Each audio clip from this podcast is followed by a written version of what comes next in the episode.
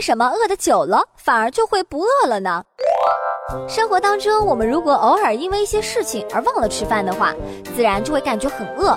这本来就是我们人体的一种自然反应，就是在提醒我们，哎，好进食了。可是时间如果再长一点，就会出现一种更加奇怪的现象，就是我们感觉不再饿了，也就是人们通常说的饿到不饿。这又是为什么呢？其实啊，并不止在我们人类身上出现这种情况，所有的生物都会有这种生存的本能。食物的作用就是维持生存，为身体提供热量和体力。